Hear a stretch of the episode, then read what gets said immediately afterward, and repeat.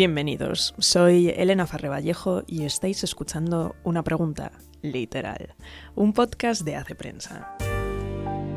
Bueno, no suelo pasarme por aquí antes de las radiografías del lector, prefiero siempre que pasen ya los invitados directamente para, para charlar, pero hoy me quería pasar, hoy quería hacer una excepción y pasarme por aquí rápidamente para desearos una muy feliz Navidad.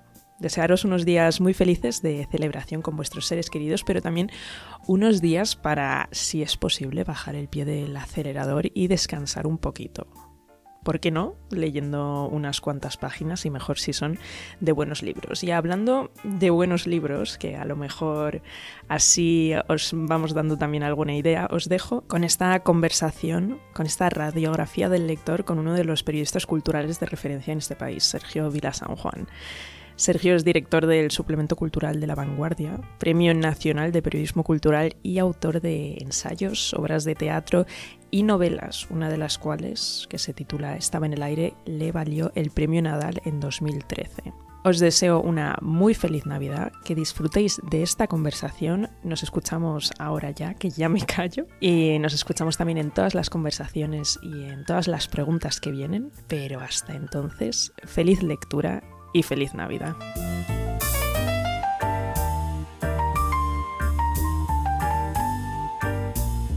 Sergio Vila-Sanjuán, bienvenido a Una Pregunta Literal. ¿Qué tal estás? Hola Elena, gracias por invitarme. Se acerca la Navidad, que es una temporada mágica, entonces los que creemos en la Navidad y en la magia, pues ¿qué más podemos pedir, no? Pues Sergio, a mí me hace mucha ilusión hablar contigo porque mmm, tú eres un veterano en España del periodismo cultural. Llevas ya muchos años dedicados al oficio y el, en dos mil veinte te dieron además el Premio Nacional de Periodismo Cultural, pero además no solo eres periodista, sino también escritor. O sea, has escrito ensayos periodísticos, novela y también teatro. Entonces, a mí una duda que me surge, que yo este podcast siempre lo, lo empiezo con una pregunta que te la haré después, pero a mí una duda que me surge viendo tu biografía, que está tan vinculada al mundo de las letras, al mundo de la literatura, es ¿qué palo te queda por tocar? ¿Tal vez escribir poesía? Bueno, a ver, yo mi, mi línea conductora efectivamente es el periodismo cultural. O sea, yo empiezo a trabajar en este campo en mil novecientos setenta y siete, o sea que llevo ya cuarenta y seis años en el tema. Entonces yo, a partir del periodismo cultural, que es lo que me ha dado el hilo conductor de mi vida profesional, primero en diarios y revistas varios y diez años después, a partir de mil novecientos ochenta y siete, en La Vanguardia, que también para mí ha sido un hilo conductor muy importante. A partir de esto he ido probando otras cosas, ¿no? Eh, he probado con muchas satisfacciones la novela, he hecho exposiciones de arte, hice dos o tres exposiciones sobre pintura realista, que es un tema que me interesa mucho. He hecho varios ensayos, he hecho libros pues sobre temas de historia, sobre temas de política catalana. He hecho uno que se llama ¿Por qué soy monárquico?, explicando de la monarquía, digamos, sí, mi, mi punto de vista sobre esto.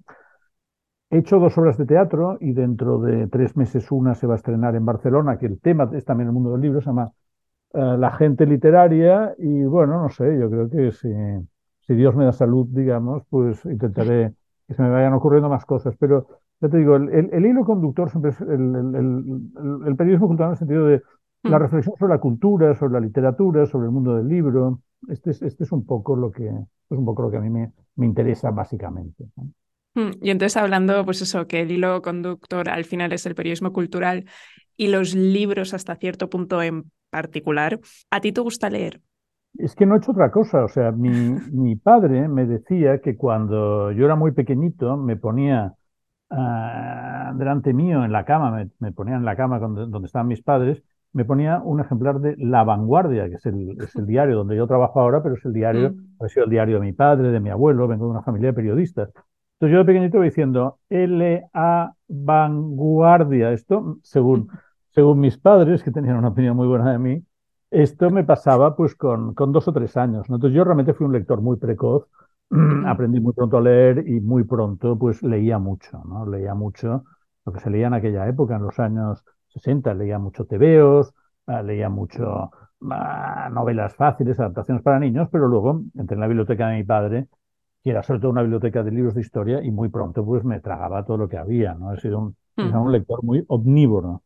O sea que tu, tu afición a la lectura viene hasta cierto punto por influencia familiar, por los libros que tú has tenido en casa o que han tenido, pues, por ejemplo, tus padres, tus abuelos. Yo creo que, tú sabes que dicen que tenemos genes, que es la memoria biológica, y que tenemos memes, que es la memoria cultural. Entonces, claro, yo, yo vengo al mundo en una casa donde la lectura era lo, lo normal, o sea, veías libros por todos lados. Pero es que aparte en las, las conversaciones, claro, de mi padre, con mis tíos, con mi abuelo, de lo que, de lo que se hablaba, era de estos mm. temas, de, de escritores, de, de premios, de todas estas cosas. Entonces yo creo que esto, algo se te pega, aunque seas muy pequeñito y no lo entiendas, ¿no? Se convierte un poco en tu, en tu hábitat natural, ¿no? Entonces esto fue el mío, en casa de mi padre, en la Rambla Cataluña de Barcelona, en casa de mis padres, había una buena biblioteca. En casa de mis abuelos maternos había una buena biblioteca. En casa de, uh-huh. en, en, en el hotel donde vivía mi otro abuelo, pues había libros por todos lados. Entonces, un poco quiero decir, yo en vez de, en vez de tener, no sé, legos o, o caballitos de madera, lo que tenía era libros por todos lados. Me acuerdo mucho el Día de Reyes de, de nuestra infancia, que tenemos fotografías, pues a mí mis padres mmm, siempre me dejaban un buen paquete de libros, pero era porque yo los pedía también. Estaba en tu lista de Reyes, sí, toda saben, la selección saben, de libros. Sí, sí, absolutamente. ¿Y recuerdas de, de esa época, pues, de tu infancia o de tu juventud, algún libro con, con especial cariño? Recuerdo el, el primero que me trastornó y, y oh, los vaya. que me enamoraron. Te diré el primero que me trastornó. Cuando hice la primera comunión, una tía abuela mía, que era una señora mayor, me regaló Las Mil y Una Noches. Yo creo que mis padres debieron pensar que era una adaptación para niños, pero no lo era. Entonces yo, que tenía entonces siete u ocho años, empiezo a abrir, empiezo a leer a Las Mil y Una Noches, y Las Mil y Una Noches, si te acuerdas, empieza con que el, el sultán um, sí. sorprende a su esposa en flagrante adulterio con una corte de eunucos y empieza ya a cortar cabezas por todos lados. Mm. Entonces a mí eso me generó un, un, un, un, bueno, un mare magnum total, porque primero, ¿qué era adulterio? Dos, ¿qué eran eunucos? Y tres, que era infidelidad. Y cuatro, ¿por qué cortaban la cabeza a toda esa gente, no? Entonces a mí digerir esta historia con siete años me, me dejó muy touché, ¿no? Luego, bueno, leer Las Mil y Una Noches es una lectura estupenda porque está llena mm. de historias fenomenales, pasan muchísimas cosas. Pero yo de entrada lo que pensé es, madre mía, qué, qué mundo tan extraño es el que te lleva a la lectura, ¿no? Y luego... El, lo que realmente me, me fascinó, me enamoró y lo seguí muchísimo tiempo fueron las aventuras de Tintín. Mi padre me trajo un día El cangrejo de las pinzas de oro. Yo también debía tener siete u ocho años porque eh, la editorial Juventud empieza a editar Hergé eh, a principios de los sesenta y los, va, y los va publicando a lo largo de toda la década, muchos títulos que en España no estaban. Pero yo, uh-huh. a medida que crecía, me iban llegando Tintines que en España eran nuevos. Entonces las aventuras de Tintín a mí me, me dejan totalmente fascinado, bueno, todavía hoy, ¿no? Porque Tintín, con ese dibujo tan minucioso y tan realista, es, es un, como una gran mmm, ventana a, a, a, al mundo mundial, ¿no? A, a, a paisajes, personajes, historias, aventuras, misterios, eh, Guerra Fría, eh, Oriente, Magreb, mm. todo lo que quieras. O sea, el... Tintín era algo que meterte ahí, el castillo de Moulinsart, ¿no? Bianca Castafiore, el ruiseñor de Milán, que cuando uh, cantaba las copas de cristal salían hechas añicos, ¿no? Porque su agudo era muy alto y que perseguía al, cap al capitán Haddock, ¿no? Pobre hombre, pero ella se había enamorado y el capitán Haddock intentaba escapar. Eh, para mí Tintín fue decisivo, o sea, ahí, ahí... mi vida sería, hubiera sido diferente sin Tintín. Uh-huh. Yo, yo recuerdo también leerlo en verano, un verano, pero además de devorar Tintín, que los tenía todos mi, mi abuela en, en su casa, y, y la verdad que sí, muy entretenido. Y puede ser también, porque ahora se lleva mucho el, sobre todo pues entre um, chicos más jóvenes, el tema ahora del cómic, el manga. ¿Tú crees que puede ser también un buen um, vehículo de entrada a la lectura? Los cómics. Yo no sé si es un vehículo de entrada a la lectura o, o un placer en sí mismos. O sea, no, mm. no estoy seguro que una cosa lleve a la otra, porque me he encontrado gente de mi edad que son amantes de los cómics y simplemente amantes de los cómics. O sea, no les interesa todo lo demás. Eh, en mi caso probablemente es que me gustaban las dos cosas, o sea, me gustaba el cómic y me gustaba la lectura. Ya te digo, no, no tengo respuesta eh, para esto que me uh-huh. dices. Lo que pasa es que me parece el mundo del cómic y el mundo del manga, me parece un mundo muy estimulante, muy bueno y también con, culturalmente muy potente. De hecho, uh-huh. actualmente, como sabes, hay, hay un gran boom, ¿no?, de novela gráfica, de manga. Yo con el manga nunca he conectado, ¿eh? O sea, con el manga lo he intentado, pero no, no me interesa, no me, es un tipo de dibujo que no me gusta, mm. son tramas que no acabo de entender, no, no es mi mundo. El, el cómic sí que mmm, viví el tema, el tema Tintín, lo que se llama la escuela franco-belga, Bob de Moore, el Blake y Mortimer de Edgar P. Jacobs, o sea, la revista... a Tintín, la revista Pilot, todo esto lo leí, lo seguí, mi padre me traía revistas en francés y todo esto lo llegué a conocer bastante bien. Y también el cómic americano me gusta mucho, sobre todo el cómic de Alex Raymond. Había, había, hubo otra serie que también me influyó mucho, que es la serie de Rip Kirby. Rip Kirby es un detective de los años uh, cincuenta que es como el hombre perfecto, ¿no? Porque es mens sana in corpore sano, es un hombre alto, atractivo, con, con gafas y pipa, ¿no? Pero que a la vez es un gran investigador y sabe pelear, pero... toca el piano y es, y es cultísimo, ¿no? Y entonces esta es, es una de las obras maestras del cómic americano, Rip Kirby. Yo esto también tenía toda la colección y me gustaba mucho. Para mí, Tintín y Rip Kirby son los dos grandes tops del, del cómic de todos los tiempos. Hay este, este poema de, de Borges que dice que él, eh, que además se titula Un lector, quiero creer, que dice que él, eh, que otros están orgullosos de las páginas que han escrito, que él está orgulloso el, el, de las páginas de lo que ha leído, ¿no? Que sí. ha leído. ¿Tú de qué estás más orgulloso? ¿De las que has escrito o de las que has leído? Bueno, yo un, un poco de todo. De yo lo que soy es, es, es, es muy feliz de haber podido eh, vivir en el planeta libro y profesionalizarme uh-huh. en el planeta libro, porque esto me ha permitido toda la vida hacer una serie de actividades por las cuales si no hubiera tenido que pagar yo. Pero la cuestión es que me han pagado a mí, ¿no? Porque, es decir, lo que hago, lo que he estado haciendo desde que tengo uso de razón, que es hablar de libros, hablar de cine, hablar de pintura... Esto, pues, mm. si no llego a encarrilarme por aquí, pues si hubiera sido, qué sé yo, un abogado o un funcionario, probablemente hubiera ido a trabajar por la mañana y por la tarde me hubiera gastado mi dinero en todo esto. Para mí ha sido una experiencia, digamos, inmersiva. He dedicado mi vida, ¿no?, a estos temas. Entonces, mm. no te sé decir si los libros que he leído, los que he escrito o los que me quedan por leer, porque yo voy por el mundo, pues, arrastrando si hago un traslado de casa. O ahora, por ejemplo, en la redacción de La Vanguardia, nos mueven de sitio, pues nos, nos vamos pues con, con dos mil libros, libros. En, en cajas, ¿no? Es, esta es la parte, digamos, tangible que muchas veces es engorrosa, pero, mm. pero es, es un paraíso. O sea, yo realmente también Borges decía que él había soñado el paraíso con la forma de una biblioteca. De una biblioteca. Yo creo que un, un poquito, un poquito ya es esto incluso. Otro, otro analista bueno, Jorge Herralde, el editor de Anagrama, dijo una vez que para él el paraíso era la feria del libro de Frankfurt, ¿no? Ah, bueno. Y también, y también es un concepto que se puede, que se puede tener en cuenta. ¿Y cómo pasas de, de estudiar historia a dedicarte a los libros? Yo estaba... Yo, yo era muy lector. Empiezo, mm. Yo empecé a escribir novelitas y cuentos muy, muy pronto. De hecho, mi, la primera cosa que publico es una novela... policíaca, que se llama, un cuento policíaco que se llama Un problema para Hipólito Solís, que lo publicó en un diario que se llamaba La Prensa de Barcelona cuando tenía trece años o así. Uh-huh. O sea, me gustaba escribir, me gustaba todo esto. Empecé historia un poco por descarte, porque quería hacer una carrera humanística, pero que no fuera sí. solo de literatura, y la verdad es que lo decidí el día de la matriculación, porque estaba por la mañana pensando, quiero hacer, entonces, lo que era la carrera de filosofía y letras tenía... tres ramas, ¿no? Una era filosofía, uh-huh. otra era filología y otra era historia. Y estuve hasta el mismo día dudando porque las tres me iban bien, ¿no? Y al final pensaba, historia que es, que es muy completo, que es muy, te enriquecerá.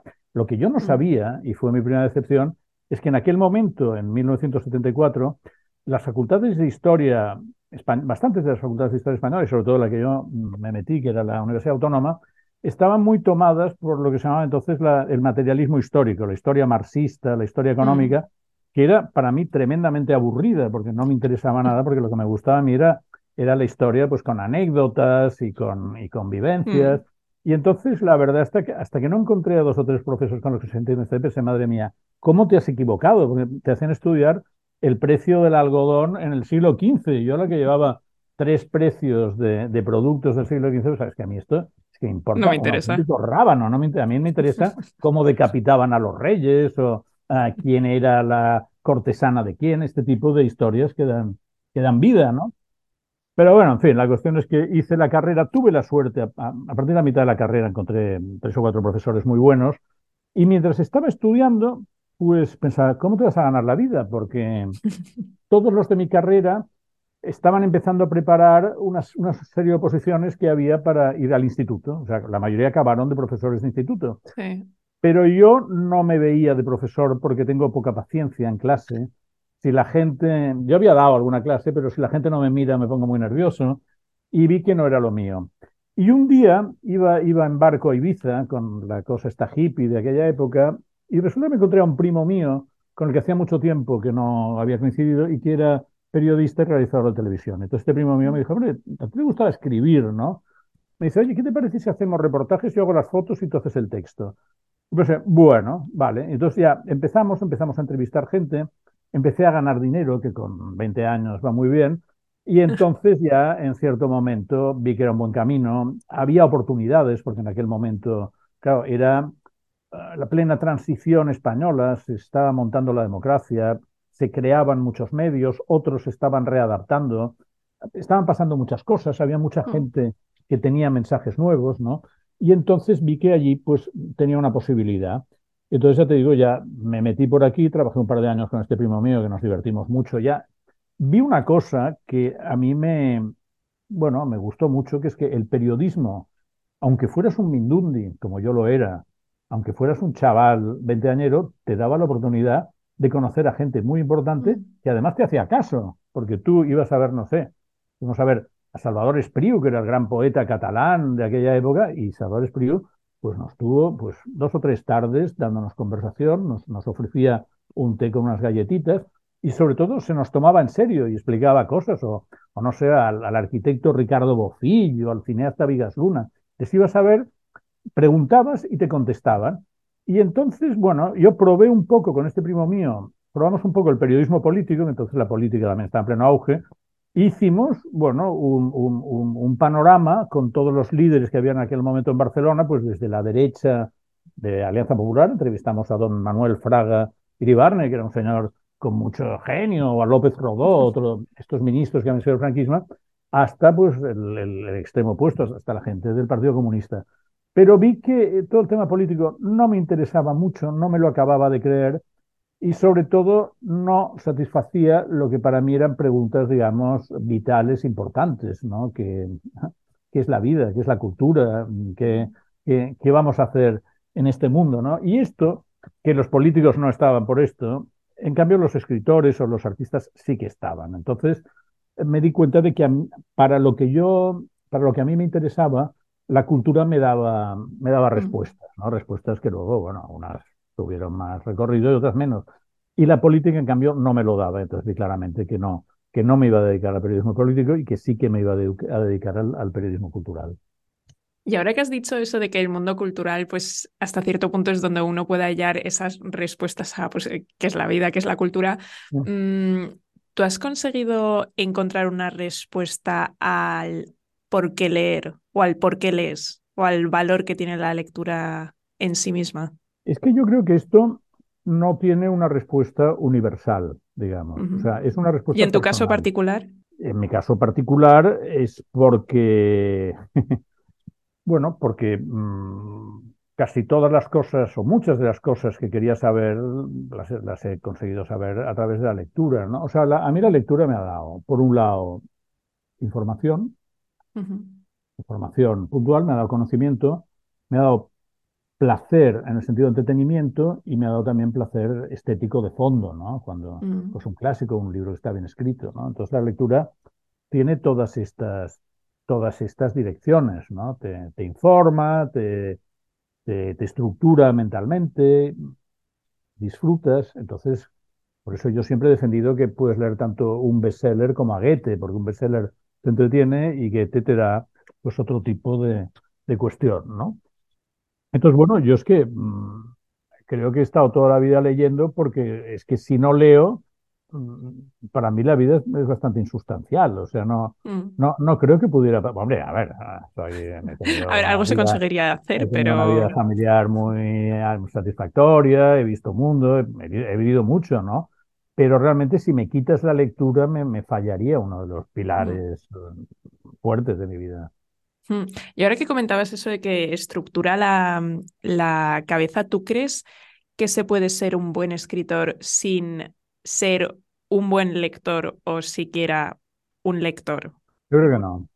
Yo creo que no, y de hecho lo vemos mucho, o sea, eh, y lo vemos mucho especialmente en la generación actual, pero no solo. O sea, gente que se lanza a escribir. A mí me ha llegado, por, por mi puesto en La Vanguardia, yo soy pues el director del suplemento de libros, ¿no? Entonces mm. me llega gente y me dice, oye, mírate esto que he escrito, a ver qué te parece. Entonces lo les dice, oye, tú no has leído tal, tal, tal y cual, ¿no?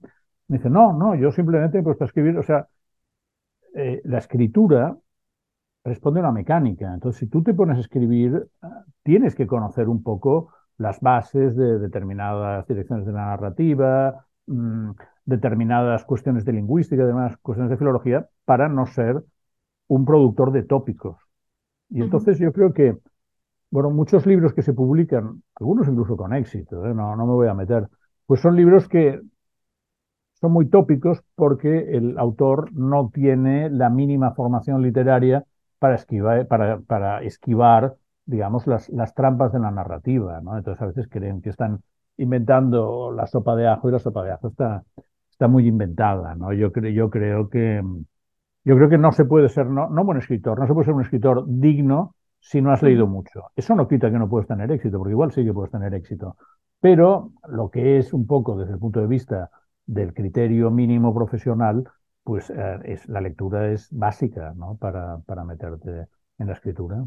El tema de, de los libros pues, que tienen éxitos, los, mm. los bestseller, tú eh, eres un erudito en el tema porque has dedicado un, un libro, Código bestseller, al estudio de este, de este fenómeno. Entonces yo una cosa que me pregunto con el tema de los bestsellers, sí. Es que suelen, suelen tener una fama de libros pues o insustanciales o que son pues eso, lecturas baratas, un poco facilonas. Y yo me pregunto si esta fama que les precede es injustificada o hasta cierto punto sí que tiene algo de verdad. Bueno, esta respuesta requiere mucha matización, o sea, me vas, me vas a dejar que me explique. Porque a ver. Te voy a explicar por qué escribí este libro y dónde sale mi interés. Yo, como te, yo tenía... entre unos de mis abuelos tenían una buena biblioteca y en esa biblioteca mm. estaba tanto pues Pérez Galdós y Balzac como los bestsellers de los años cincuenta y sesenta. Mm. Por ejemplo, un señor americano que se llama Harold Robbins, que tenía una serie de libros, Los Insaciables, Los Aventureros, ambientados en la América de los años treinta, cuarenta, sobre personajes muy turbios, muy complicados, relaciones amorosas, tremebundas, etcétera, que eran entretenidísimos, muy originales. O estaba, por ejemplo, James Michener, estaban, bueno, una serie de bestsellers que en aquella época estaba Gironella, José María Gironella, el autor de Los Cipres Incendios, estaba una serie de libros que en aquel momento tenían mucho éxito. Entonces yo en la biblioteca de mis abuelos tanto leía a Balzac, porque me leí Media Comedia Humana, como me leía estos libros. Y los dos, las dos direcciones me gustaban y de todos aprendí. Luego, mi primera formación es mucho más literaria en el sentido duro, ¿no? Yo con quince años lo que me pongo a leer, leo a Proust, leo medio Proust, leo a, a Lawrence Darrell, leo, leo mucho a Borges, Borges también me deslumbra, leo a Nabokov, que eran, eran autores que en aquel momento se oía bastante. Entonces, bueno, esta es mi primera, mi, mi primera entrada con la literatura, digamos, uh, de verdad, con la literatura literaria, Sábato, el informe sobre, sobre héroes y tumbas.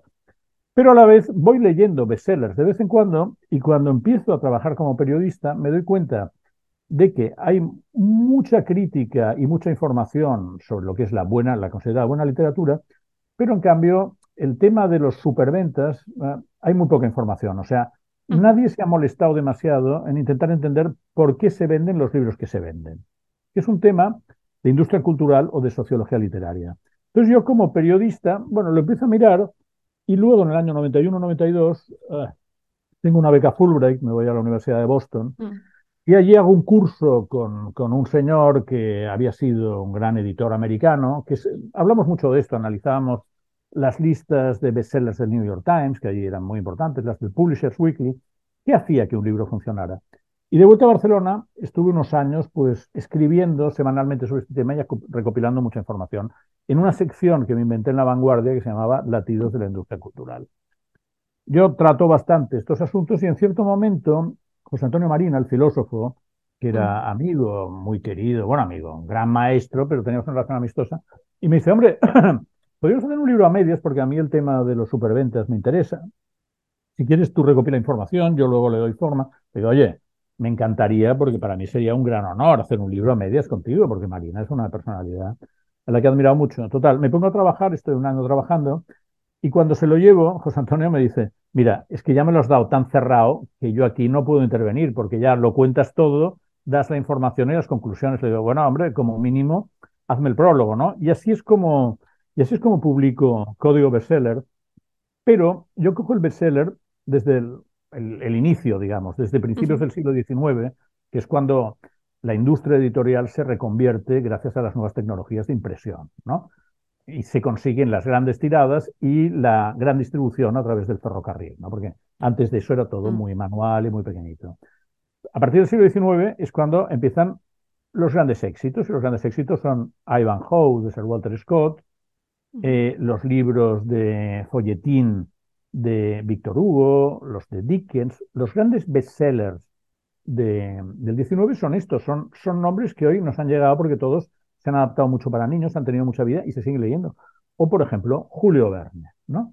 Entonces, mi análisis, en, en, en este libro lo que hago es un análisis de por qué en todo ese tiempo estos libros tenían tanto éxito. Yo mi, mi tesis es que uh, tú no puedes saber a priori qué libro será un bestseller, porque si lo supieras, todos los libros serían éxito, todos los editores millonarios y todos los autores felices. No es así. A priori no lo puedes saber, pero a posteriori sí que lo puedes saber. Si tú coges, uh-huh. este libro tuvo mucho éxito en mil novecientos cincuenta y siete, pues entonces miras a ver, hombre, ¿por qué? Pues porque toca este punto que socialmente interesaba en aquel momento a las mujeres, o hay tal historia política que en aquel momento pues uh, tenía muy soliventada la sociedad, o porque... Entonces mi, mi conclusión es que los bestsellers, que son realmente importantes, siempre aportan una visión nueva que conecta con algo que está en el aire, y por eso uh-huh. se disparan. Entonces uh-huh. yo creo que el tema este de si son buena o mala literatura no es la cuestión, sino la cuestión es cada bestseller, y yo en, en mi libro analizaba setenta, cada bestseller qué aporta al, al a lo que se llama el imaginario social, o sea, qué punto de vista nuevo te da, porque, por ejemplo, tú te coges un, pues un bestseller de los años noventa, ¿no? Parque Jurásico. Pues mm. claro, Parque Jurásico es un señor que juega con la idea de la clonación biológica, y eso en un momento que se está discutiendo en todas partes este tema. Y el, este hombre tiene la habilidad de colocarlo y ponerlo de una forma que uh, la gente lo entienda. ¿Eh? Mm. O, bueno, otra historia, si nos vamos atrás, un gran bestseller del diecinueve en Estados Unidos, La cabaña del tío Tom. La cabaña del tío Tom es un libro que hasta hace poco no se ha considerado como buena literatura, sino que se consideraba literatura femenina, que esto sí que estaba mal visto también porque se consideraba una cosa sentimentaloide, pero es el gran libro que provoca la reflexión sobre el esclavismo, y no es ninguna tontería. O sea, a raíz de la publicación de La cabaña del tío Tom, en, en toda una parte del norte de Estados Unidos hay una, hay una discusión muy fuerte sobre esclavismo, y cuando estalla la guerra civil americana, el presidente Lincoln llama a la autora de, lo, de La cabaña del tío Tom y dice, así que usted es esa pequeña señora, porque era muy bajita Harriet Stover, así que usted es esa pequeña señora que ha provocado esta gran guerra. Entonces, yo lo que he intentado es ver por qué determinados libros en cierto momento tocan con algo que es clave en el, en el universo de la sociedad de ese momento, y eso es lo que provoca que, que sean bestsellers. Hace unos días estuve con Javier Cercas y estuvimos hablando de esto. ¿Por qué Soldados de Salamina, en el año dos mil uno, de repente un libro, un profesor universitario poco conocido, pues de repente pues Vargas Llosa dice que es una de las mejores novelas que ha leído, se hacen cincuenta ediciones? ¿Por qué pasa esto? Bueno, pues porque pasan varias cosas. Por un lado, entraba en, en el mundo social la generación de los nietos de la Guerra Civil Española, que querían una visión adecuada a ellos de lo que había pasado entonces, que ya no fuera la de sus abuelos que participaron o la de sus padres, mm. que de alguna forma les vino, sino que era una nueva visión. Y por otro lado, pues Cercas, de alguna forma, desarrolla en España un modelo de eh, lo que llaman ahora autoficción, un narrador que es y no es, que es un cambio drástico en la forma de escribir, ¿no? Entonces, bueno, mezclas todo esto y sale un éxito. A priori no lo puedes hacer, o sea, Cercas cuando se pone a escribir Soldado de Salamina no pensaba que sería un exitazo. Los editores, que eran los de Tusquets, tampoco creían que fuera un exitazo. Y sin embargo, la mayonesa cuaja y ¡pam! Entonces, tú no puedes a priori saberlo, pero a posteriori sí que puedes mirar un poco algunas de las claves, ¿no? Y ese conocimiento a posteriori puede influenciar hasta cierto punto el mundo editorial, ¿o ha podido cambiar la escritura de um, las generaciones contemporáneas? O sea, de los escritores contemporáneos. Fluye brutalmente, o sea, cada sí. vez que hay un gran bestseller, los que, que ese gran bestseller, insisto, lo es porque es genuino y es original, los sí. editores dicen, ay, mira, lo que está pasando aquí, y entonces empiezan a, a buscar productos de que se replique, que sean, que vayan a esta línea, ¿no? Hay sí. un hay un autor que hace también, pues, quince, dieciséis años, tiene un éxito tremendo, que es un éxito póstumo, que es Stieg Larsson con la trilogía Millennium, ¿no? Los hombres uh-huh. que no amaban a las mujeres, etcétera. Este también es un, es un bestseller, como todos, sorprendente, ¿no? Un, un periodista de sucesos escandinavo hace una trilogía uh, de investigación económica, social, se muere a media, a media edición, ¿no? Deja los tres libros hechos, y esto se convierte en un fenómeno brutal. Miles de ejemplares, miles de ediciones, traducciones, todo lo que quieras, películas, que hacen los editores en todo el mundo. Dicen, bueno, vamos a potenciar la novela negra escandinava. Mm. Y de repente, que aparece en cualquier editorial, bus- des- desempolvan al, al, al autor policíaco menos exitoso de Noruega y te lo publican, ¿no? Esto, esto pasa siempre. O, por ejemplo, un bestseller que... a mi modo de ver, es, es de los bestsellers malos, o sea, no sin muchos de ellos, pero que es cincuenta sombras de Grey, que es un bestseller erótico, uh-huh. pues ese también anima a los editores a, a, a publicar bestsellers eróticos por todos lados. Y en España uh-huh. te encuentras de repente autoras españolas de, no sé, de, de, de Toledo o de Cartagena, que se llaman Pepi o Puri, que se cambian el nombre, se llaman uh, um, Harriet Stevenson, entonces se ponen... Se ponen seudónimos y empiezan a hacer, y muchas tienen mucho éxito, mm. o sea que sí. está claro que funciona. Pero este tipo sí. de, de bestsellers secuela, yo creo que no son tan interesantes como los bestsellers, digamos, genuinos, que son los que los que abren mm. Uh, mm. los que abren temporada, ¿no? Los que definen una, una dirección. Mm. Y es que otra cosa que me ha llamado mucho la atención con, con este tema es que mmm, yo, vamos, te he escuchado en, en unas cuantas ocasiones decir que muchos de los autores de bestsellers han sido periodistas o publicistas por la claridad sí. del lenguaje y por la claridad de las ideas que, que transmiten. Sí, bueno, es un hecho, mira, por ejemplo, autores de bestsellers, pues uh, Frederick Forsyth, el de Los perros de la guerra, el de Chacal, mm.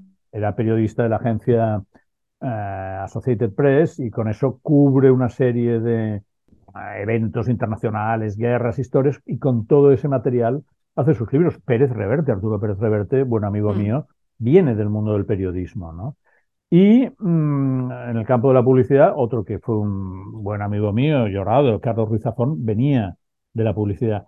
¿Qué te enseña el periodismo de la publicidad? El periodismo de la publicidad te enseña, uno, a hablar claro, dos, a intentar buscar ideas que comuniquen, y esto, que sean originales, y tres, a entregar en el plazo que te han fijado. Porque los autores que vienen más de un mundo literario, pues se, lo que dicen mis hijos, se empanan más y pueden estar dándole vueltas y vueltas pues a un párrafo, ¿no? Pero una frase. Un periodista y un publicitario sabe que si tiene que entregar el veinte de marzo a las diez de la mañana, porque si no, no cobra, te aseguro que el, sí. que el veinte de marzo está ahí, ¿no? Y sí, sí, efectivamente, me salían, me salían en, en Código bestseller, salían muchos... muchos autores que venían de estos, de estos dos campos profesionales. Bueno, eh, Gabriel García Márquez, ¿no? Hace poco mm. eh, hice, yo hace ya veinte años, un, un día la gente literaria Carmen Balcells me invitó a comer un día con Gabriel García Márquez. A mí me hacía mucha ilusión conocerle porque era un gran personaje. Y sabía que él había trabajado mucho en publicidad en México, en varias agencias publicitarias, antes de escribir Cien años de soledad, pero cuando ya tenía algunos libros escritos. Entonces nada, estábamos comiendo y le digo, hombre, Gabo, usted, maestro tal eminente, eh, usted cuando, cuando estaba en México, cuando trabajaba con aquellas agencias, ¿cuál fue el eslogan más eh, interesante, más, más exitoso que hizo? Era un rato y me dice, el más exitoso que hice fue para pan, pan, pan, para pan, pan Bimbo. Este eslogan, que tú eres muy joven, pero era, es un eslogan súper conocido en la memoria de cualquier espectador español de publicidad, para pan, pan, pan, para pan, pan Bimbo. Bueno, pues esto lo hizo el mismo señor que hizo la historia de los Buen Día de cien años de soledad, para que veas. Madre mía. Y um, tú que estás muy, muy metido en... pues eso, en el mundo cultural, pero por profesión. ¿Tienes tiempo para leer por placer? Sí, lo que pasa es que al final nunca sabes del todo si lees por placer. ¿Dónde está la línea? Por trabajo. Mm. O sea, aunque leas por mucho placer, si al final te sale un buen artículo, ves que en determinada, mm. en determinada página o en determinado libro hay una idea que te va a servir o, o para un reportaje. Pero claro, yo estoy en un suplemento cultural, entonces nuestro, nuestro encargo en el suplemento cultural es cada semana hacer un panorama de libros que sean buenos. Además, yo creo, mm. en este trabajo, creo que en este trabajo es muy importante el entusiasmo. O sea, no, no es para mm. gente quemada. O sea, te tiene que gustar la lectura, tienes que considerar que es lo mejor del mundo y que estás uh, transmitiendo entusiasmo a los lectores. O sea, que mm. les vas a recomendar algo para que disfruten mucho. Yo, algún suplemento que veo que los críticos han sido negativos o tibios, que ostras, qué mal. Y entonces intento buscar otra reseña que me haya mandado alguien de un libro que le haya gustado mucho para que el suplemento suba, porque claro, si tú haces un suplemento de libros y todos son malas críticas, el lector dirá, bueno, sí. para esto no, no, para este viaje no hacen falta, no hacen falta alforjas, ¿no? Entonces, bueno, yo leo, claro, leo mucho, no todo lo leo íntegramente, muchos libros en veinte páginas, ya ves de qué van. Uh-huh. Con los años he llegado a la conclusión de que el ochenta por ciento de los libros les sobran páginas a base de bien. Tengo mi método de lectura en diagonal, o sea, he aprendido a, a leer en diagonal y entonces me voy parando, pero en otros momentos acelero y cuando el libro es muy bueno me lo leo entero página por página, ¿no? O sea, uh-huh. si lees, desde luego si te lees a Borges tienes que ir párrafo a párrafo. Palabra pero a palabra. Si te mandan un ensayo de seiscientas páginas sobre algo y ya dices, hombre, este señor no lo podría haber contado en ciento cincuenta. Tan, tan importante es el tema este, de qué sé yo, de... de la felicidad por las mañanas para hacerlo en seiscientas páginas y no haber resumido. O sea, yo creo que también, bueno, hay que aprender un poquito a, a tus propios métodos de lectura, uh-huh. sin, sin leer, sin llegar al sistema que el de Kennedy, que, que le preguntaron una vez, ¿y usted, presidente? Dice, no, yo tengo mi, mi propio método de lectura rápida, ahora acabo de leer Guerra y Paz de Tolstoy y lo que, la conclusión que he sacado es que trata sobre Rusia, ¿no? Era... Era una lectura tan rápida que la había condensado en una, en una línea, ¿no? Pero sin llegar a esto, pero sí que, bueno, tienes que... Depende del libro, ¿no? Hay libros que de entrada te atrapan mucho. Yo hace poco cogí un libro de seiscientas páginas que pensé, aquí vas a aplicar la lectura rápida, va a ser bien, que es Nuestra parte de noche de Mariana Enríquez, uh-huh. que es una, una escritora argentina que fue ganadora Argentina, del Premio Nadal. Sí. Entré en aquello y pensé, no, no, esto te lo tienes que leer página a página porque si uh-huh. te pierdes algo no te enterarás de nada y porque es que tiene mucha enjundia. Me leí las seiscientas páginas una detrás de la otra porque realmente vi que era un tipo de literatura que, que lo merecía, ¿no? Pero yo creo que para que te leas bien un libro, el libro tiene que merecerte también, tiene que buscarte. O sea, que eres de... Si un libro no te gusta, de dejarlo. Que no tengo más remedio, es que a mí me llegan, bueno, como supongo a ti, me llegan quince libros cada día, o sea... Tengo que mirar Madre un mía. poco para ver sí. de cuáles nos ocuparemos, a cuáles les haremos caso, cuáles los mm. pasaremos a algún reseñista. Claro, tú fíjate que para un responsable de suplemento, decidir qué libros encargas es una decisión muy complicada, porque mm. tú le vas a pasar a alguien que va a cobrar por ese trabajo, le vas a pasar un libro y luego lo que te dé lo vas a tener que publicar. Si resulta que te equivocas y te pasan una mala crítica... Como te decía, eso te hunde bastante el suplemento, porque tú en el suplemento mm. lo que quieres es recomendar libros que estén bien. Entonces, bueno, es muy delicado. O sea, tienes que buscar libros que sean prometedores y esperar que efectivamente aguantan, pero muchas veces te has equivocado. Muchas veces un libro que tú pensabas que era muy prometedor, se lo has dado al reseñista y el reseñista te dice, no, no, esto es muy malo, yo no puedo. Mm-hmm. Digo, no, no, tú haz, haz lo que tengas que hacer. Pero bueno, en vez de cinco columnas le daremos una y a la derecha si es tan malo, ¿no? Mm. Y este es, este, este es el problema, ¿no? Que tienes, tienes que, bueno, tienes que tener mucha intuición y tienes Acertar. que intentar ir acertando.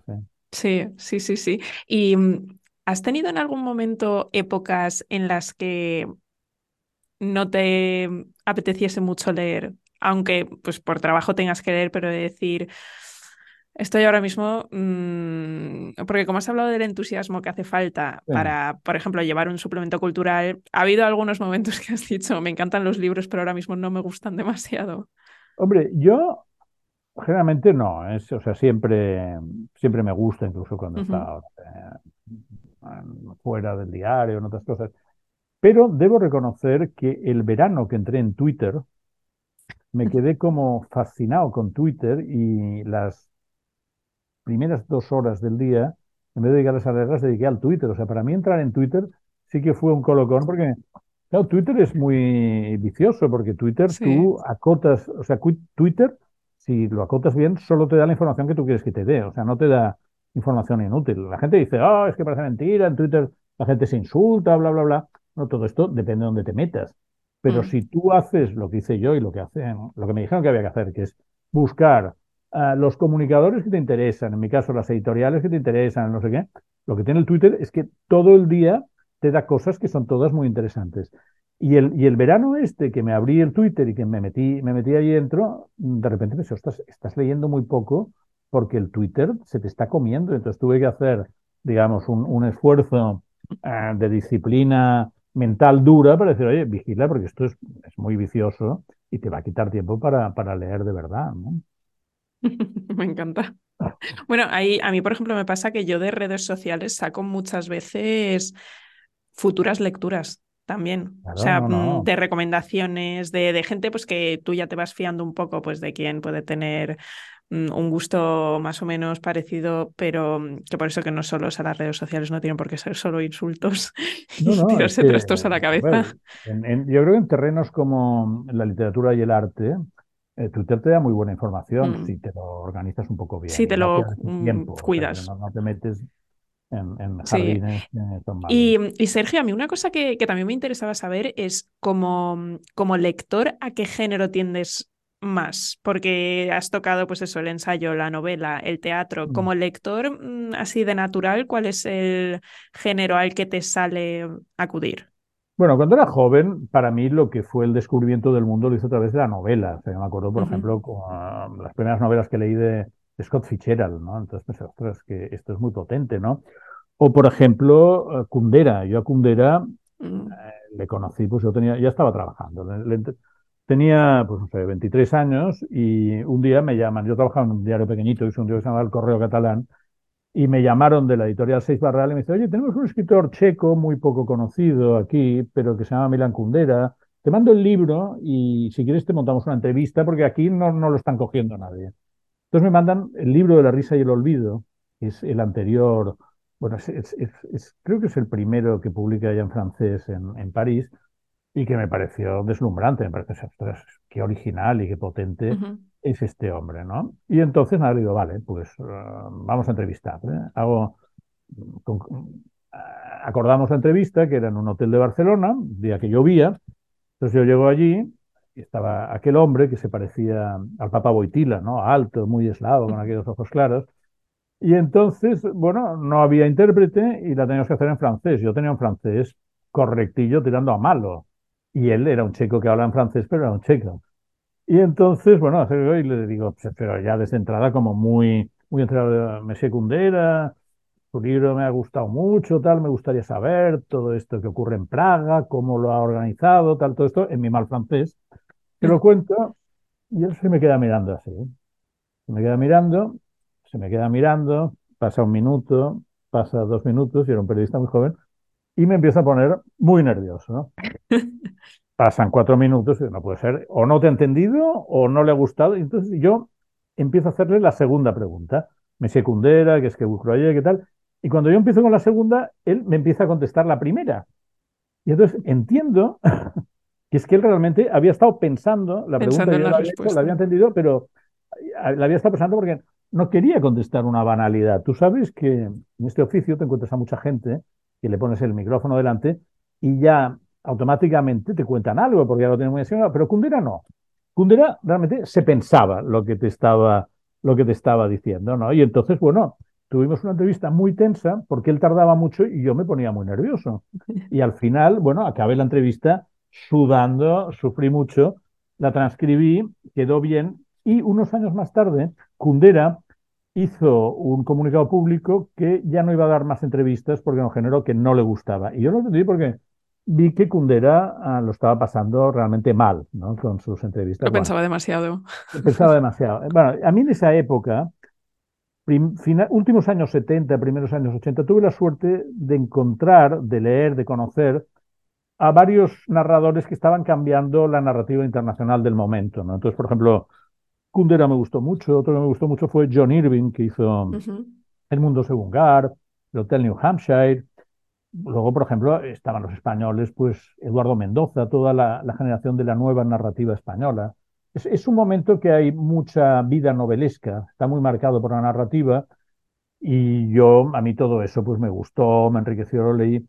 A medida que me he hecho mayor, eh, sin llegar a suscribir eso de que la gente, lo que decía Josep Pla, que la gente inteligente después de los cuarenta años ya no lee novelas, ¿no? Mm. Por, primero, no, no me atrevería a autoconsiderarme inteligente, pero sí que es verdad que con los años pues tiras más, yo ahora tiro más pues a la historia, las memorias sobre todo. Esto, amigos míos me lo decían, hay un momento que lo que más te interesa son las memorias, porque eso, las memorias, el periodismo. También hay que decir que ahora buena parte de la narrativa actual está muy hibridada con el testimonio, con, con la confesión, la etcétera, etcétera. Pero, eh, bueno, me, me gustan mucho pues, las, las, buenas, las buenas memorias, ¿no? Las de, mira, he leído las memorias de Dalí, que se llaman La vida secreta, libro extraordinario. Las de Neruda, confieso que he vivido. Todos los de la generación del veintisiete, las memorias de Alberti, la, la, la arboleda perdida, ¿no? En periodismo, el de Catherine Graham, la, la propietaria del Washington Post, mm. unas memorias maravillosas. En cine, las de John Huston o las de David Niven, el género, el género memorialístico es muy potente, da, da, da mucho de sí. Te, mm. Si está bien escrito, pues y, y sobre todo si el personaje ha tenido grandes vivencias, pues es, es estupendo, ¿no? Mm. ¿Y cómo va, o sea, cómo valorarías la literatura contemporánea? O sea, porque ahora que has dicho que es un género híbrido, ¿eres de los partidarios que dicen que ya no se escribe tan bien como antes? ¿O piensas, ahora mismo también hay mmm, libros potentes y buena producción literaria? Bueno, si, si entendemos ahora, como recientemente, hay, hay una frase latina que a mí siempre me ha hecho mucha gracia, es el o tempora o mores, ¿no? O tiempo o costumbres, que significa que la gente tiende a decir que mmm, lo de ahora está fatal y que lo de antes sí que estaba bien, pero es que esto ya lo decían uh, los, los romanos, los griegos, su propia época. O sea, todo el mundo tiende a considerar que en un pasado idealizado, que siempre es idealizado, todo era maravilloso y que en el presente actual todo es una porquería, ¿no? Entonces, bueno, hay que matizar mucho. Yo he tenido la, la gran suerte, eh, y me refiero a los veinte últimos años, de estar en contacto con escritores que han sido muy renovadores. Te hablaba hace un momento de Cercas, pero también, por ejemplo, tuve una buena amistad porque, bueno, porque de alguna forma lo detectamos en La Vanguardia y le dimos cancha con Carlos Ruiz Zafón. Carlos Ruiz Zafón ha sido, después de Cervantes, el autor español más difundido, ¿no? En, en los libros que hace entre el dos mil uno y el dos mil dieciocho. Él fallece en el dos mil veinte, ¿no? Entonces, bueno, ¿qué vas a decir? ¿Que la literatura actual no aporta nada? A ver, la, la aportación de Zafón a este universo gótico, con, lleno de muñecas rusas, que encandila a lectores de todo el mundo, esto es muy, muy contemporáneo, ¿no? Y no había habido un, un autor español de los años cincuenta o sesenta que hubiera tenido esta capacidad un poco mágica de hacer este tipo de, de relato, de relato pues muy, muy fantasioso, pero que tocaba mucho. Yo creo que, bueno, todas las épocas están, de alguna forma, condenadas a dar escritores interesantes. Ahora te decía Esta, esta autora creciente que para mí es un descubrimiento, Mariana Enríquez, pero mm. he visto también muchas autoras latinoamericanas en estos momentos que son, que son muy buenas. O sea, que hay, hay como un segundo boom de escritura, de escritura femenina latinoamericana. Hace poco leí otro que, a un nivel no tan fuerte como Mariana, pero que también tienen mucha pegada. Almadelia Murillo es una mexicana que ha hecho un libro que lo ha publicado Alfaguara, que se llama La cabeza de mi padre, que es un testimonio de una chica que busca un poco al, al, al fantasma paterno a través de México, ¿no? Pues son libros que están muy bien, que son puntos de vista nuevos, son puntos de vista... introducen el punto de vista de la mujer actual en la literatura y, bueno, yo creo que no, no te aburres, ¿eh? Mm. Hombre, el momento actual, sin duda, es el momento de las mujeres, ¿eh? O sea, están... Uh-huh. Están aportando una voz nueva y lo están haciendo pues con bastante éxito de, de público, ¿no? O sea que uh-huh. estamos, estamos viviendo un cambio de, de paradigma en esto, porque en el dos mil eh, la literatura de autora pues igual era un veinte por ciento de la producción y en estos momentos puede ser el cincuenta y cinco por ciento. O sea, ha uh-huh. habido un cambio que se corresponde al cambio de los tiempos, por otra parte. Uh-huh. Pues Sergio, entramos en, en la radiografía del lector, en las preguntitas más cortas. Entonces, un libro que esté ahora mismo en tu mesilla de noche y al que le tengas muchas ganas. Pues mira, los diarios de José Donoso, que acaban de aparecer en Chile, la, la segunda edición. Donoso es un escritor chileno, uno de los del boom, no llegó... Tú me has pedido una, una, una respuesta muy rápida, pero me extraño un poquito. Bueno, pero... Eh, Donoso, eh, tú sabes que el, el grupo, el núcleo duro del boom sudamericano eran cuatro personas. Eran Gabriel García Márquez, Mario Vargas Llosa, eh, Carlos Fuentes y Julio Cortázar. Y siempre se especulaba a ver quién era el quinto mosquetero del boom. Unos decían que Guillermo Cabrera Infante, otros decían que tal. Y había un chileno que era José Donoso, que aspiraba un poco a ese puesto, era un escritor importante, eh, le gustaba... Eh, todo este glamour que tenía el boom en esa época, hizo un libro que se llamaba Historia Personal del Boom y fue mi maestro, porque este hombre daba un taller de escritura en Sitges, cerca de Barcelona, y yo me apunté, además lo daba totalmente gratis, me apunté, trabajé con él, en fin, fue, fue muy enriquecedor para mí. Luego se fue a París, volvió a Chile, etcétera. Murió hace, hace veinte años. Y entonces ahora, él, él dejó todos sus diarios en Estados Unidos en dos universidades, en Iowa y en Princeton. Y una estudiosa chilena, Cecilia García Huidobro, que ya ordenó la primera parte de los diarios, ahora ordena la segunda y lo acaba de publicar. Y es, eh, todavía no he entrado, eh, todavía no he entrado, pero tengo muchas ganas porque traté uh-huh. al personaje, porque es una época fascinante, son los años setenta, es un momento de, de dominio de la literatura, o sea, es el momento en que la literatura latinoamericana realmente se impone en el mercado internacional. Y Donoso tenía una vida personal muy complicada, tenía una relación dura con su mujer, tenían una hija adoptada, uh, él, él tenía tendencias homosexuales que reprimía, bueno, era, era, tenía un gran cacao mental, Pepe Donoso, ¿no? Pero que lo, lo transmitía muy bien, era muy dostoyevskiano en esto, y entonces pues estos diarios, por los que ya he podido ver, transmiten este mundo atormentado, pero a la vez muy, muy viajero, muy cosmopolita, entre España, América, etcétera. Esto es lo que tengo ahora por leer. Un libro que te haya hecho feliz. Mira, el libro que, uno de los libros en los que vuelvo a menudo es La muerte del rey Arturo, de Sir Thomas Malory, en cualquiera de las adaptaciones. O sea, a mí toda la, la materia de Bretaña, el, el mito del Grial, um, la corte de Camelot, todo esto me, me gusta mucho. Para mí es, es la, la gran mitología literaria, ¿no? Entonces... Desde pequeño entré en ellos a través de adaptaciones infantiles y luego entraba a través de ediciones. En los años ochenta, Jacobo Siruela lanzó una biblioteca de lecturas medievales donde estaban todos estos libros en, en nuevas traducciones, en libros muy bonitos, y siempre vuelvo, o sea, cada a menudo eh, hacen nuevas adaptaciones, nuevas versiones. Entonces, a mí volver, volver a la materia de Bretaña, volver a, a la muerte de Arturo, volver a Malory siempre me, me hace feliz, ¿no? Cuando son navidades siempre leo algo de, de esto. Una última lectura que haya merecido la pena. Una última lectura que haya merecido... Bueno, esta, esta que te comentaba de, de Almadelia Murillo, la, la cabeza de mi padre, me ha, me ha gustado mucho, me ha, me ha parecido bastante buena. En, en materia policíaca, soy muy lector de novela policíaca también, mm. eh, hay un escritor que es muy potente, que es Don Winslow, que tiene una serie de libros sobre la frontera mexicana y ahora está, ahora está haciendo otro sobre... unos gángsters de, de la zona este, pues uh, Don Winslow me gusta mucho, es muy entretenido, es este tipo de, de bestseller muy entretenido, pero que también tiene, tiene un pie en la realidad, ¿no? Uh-huh. Un libro que deba leer cualquier periodista cultural.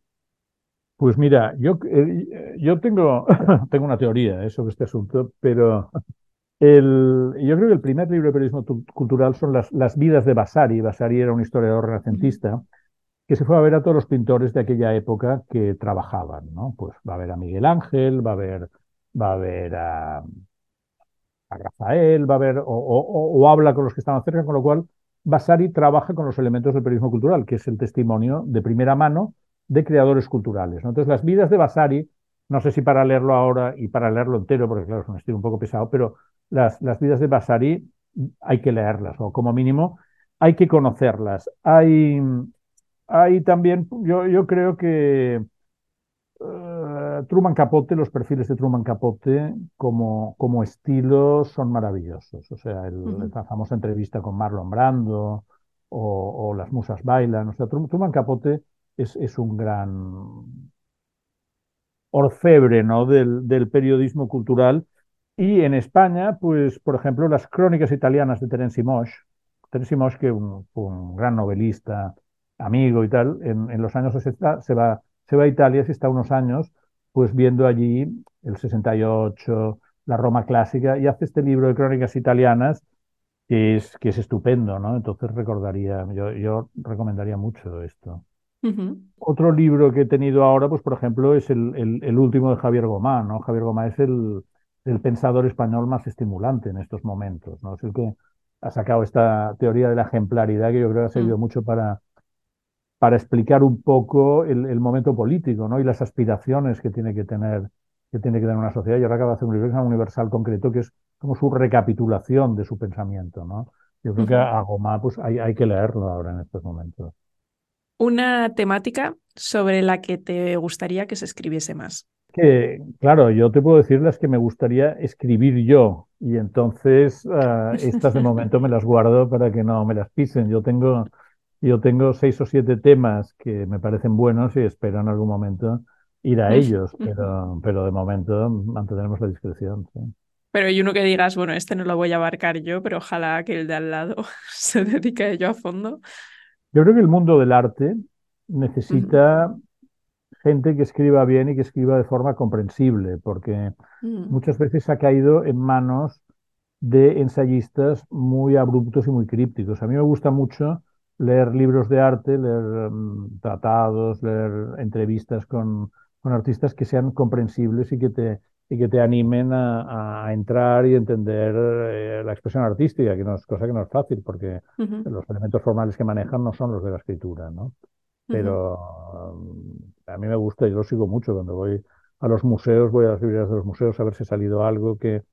Pero es, es, es, es, una, es un requerimiento, ¿no? Hace, mira, me hablas de periodismo cultural.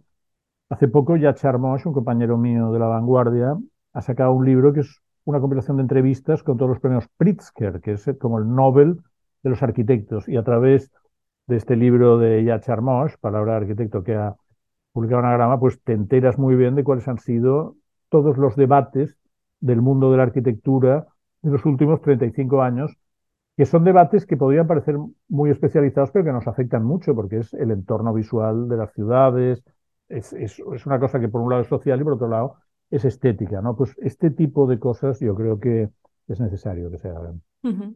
¿Un libro que te gustaría leer de nuevo por primera vez? Yo me gustaría, pues mira, El Gran Gatsby. El Gran Gatsby. ¿Por qué? Pues porque lo leí joven y me impresionó mucho, porque tiene, uh-huh. tiene esta...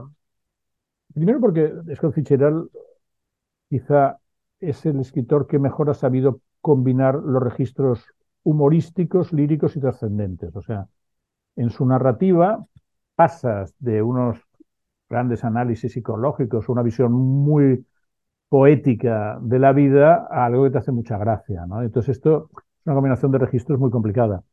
Pero El Gran Gatsby tiene este resplandor de, de toda una, el brillo de toda una época, ¿no? O sea, uh-huh. tiene, es un libro con, con mucho brillo, con mucho brillo, y aunque es un brillo que al final se apaga entre la melancolía y la tristeza, es un libro del que no, no sales indemne, ¿no? Es un libro que te toca, sobre todo si eres joven. Lo que quizá me gustaría en algún momento es poner, hacer un chip, no solo para volver a leer el libro, sino para volver a tener durante dos días veinte años y tener ese, esa capacidad de, de emocionarte, ¿no? y, de, y de vibrar, ¿no? Un escritor y un libro que hayan sido clave en tu desarrollo como lector y como persona. Bueno, como lector realmente Borges. O sea, lo que pasa es que Borges uh-huh. tiene un problema que es que es tan conciso, tan brillante, que es no puedes imitarle, ¿no? No es una senda por lo que puedas seguir, ¿no? No es un escritor, digamos, que te abre camino, sino es como una gran referencia de lo que puedes llegar a ser la máxima virtud literaria, pero, pero está ahí ya Borges, hay que, hay que volver de vez en cuando con cuidado porque te puede llevar, te puede llevar a la impotencia, Borges. O sea, a mí me ha pasado veces que, bueno, en su día me pasó, cuando la vez que leía a Borges, pues estuve seis meses sin escribir, pero me es que es, es imposible hacer algo tan bueno como esto, ¿no? Entonces no, no vale la pena, ¿no? Y como, y como persona, y como persona, y como persona, bueno, como persona el Evangelio. Uh-huh. Claro, el Evangelio es muy interesante porque la ética evangélica, a mi modo de ver, no, no tiene, no tiene rival, ¿no? Es un libro, pero muy, muy, bueno, es un libro, son, son cuatro libros, pero es un texto muy potente, el, el texto evangélico, ¿no?